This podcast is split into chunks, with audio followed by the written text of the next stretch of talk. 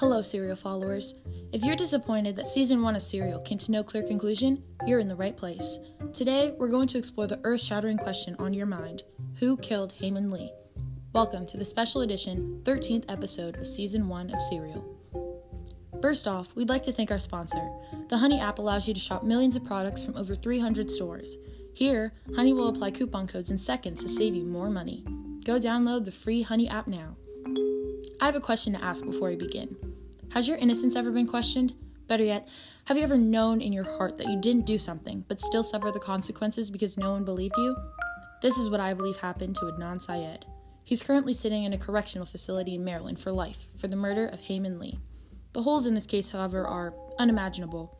I presume that the real murderer isn't behind bars, but acted as a star witness for the prosecution. Messed up, right?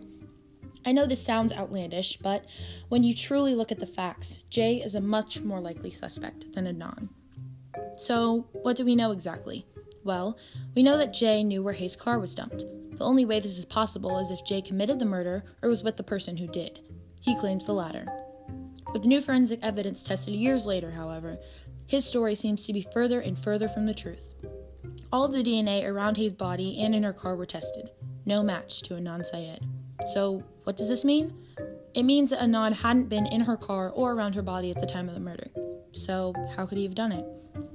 One of the most confusing aspects of this case revolves around Jay.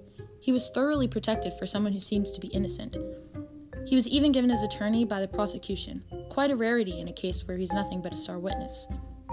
There's also the logical question that anybody would ask why would Adnan ask Jay to help him bury the body when they were nothing more than acquainted? Sure, they had smoked together a few times and shared some mutual friends, but they weren't close. Definitely not close enough to help cover up a murder. Another confusing aspect of this case is the very different reactions of Jay and Adnan following Hae's disappearance. While Adnan acted as a grieving friend like everyone else, Jay was a wreck, terrified of getting caught. This was confirmed by one of Jay's good friends, Josh.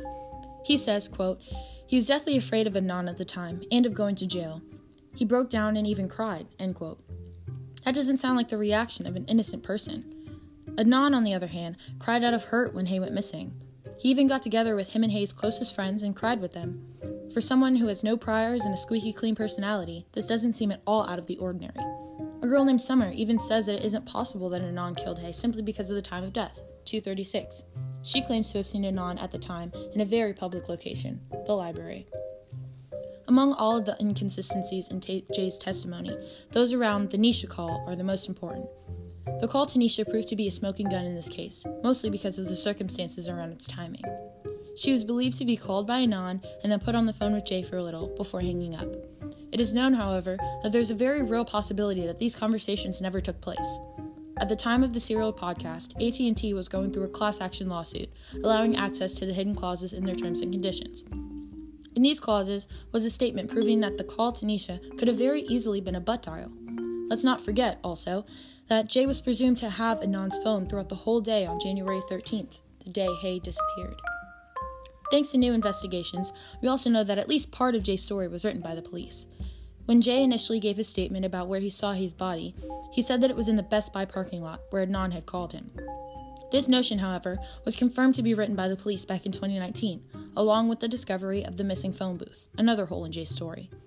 The very phone booth Jay claimed to be called from never even existed. During the case, Jay even says, quote, top spots, end quote, during one of his explanations, and no one knew what it meant. It didn't even relate to the question he was asked. We found out later, though, that the top spot he was referring to was information found at the top of page 2 of a police document entitled Jay's Chronology, something he as a witness should never have access to, unless, of course, he was working with the police all along.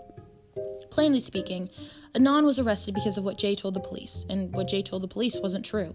The lies that consume this case are suffocating. They make it impossible to separate the facts from the hearsay. But when looking at all the solid facts we do have from this case, no matter how few and far between they might be, it's a certainty that Jay had something to do with it. He was fearful of getting caught. He worked with the police. He lied about the timeline. He lied about the phone booth. He lied about where he saw the body. And most importantly, he knew where Hae's car was. True justice may never be served for Hae Lee, but the world deserves to know who really killed her. Her family deserves to know. You deserve to know. So, was this a cut and dry case about a jealous ex boyfriend, or the biggest murder cover up of the century? You decide. In the meantime, thank you for listening to Serial.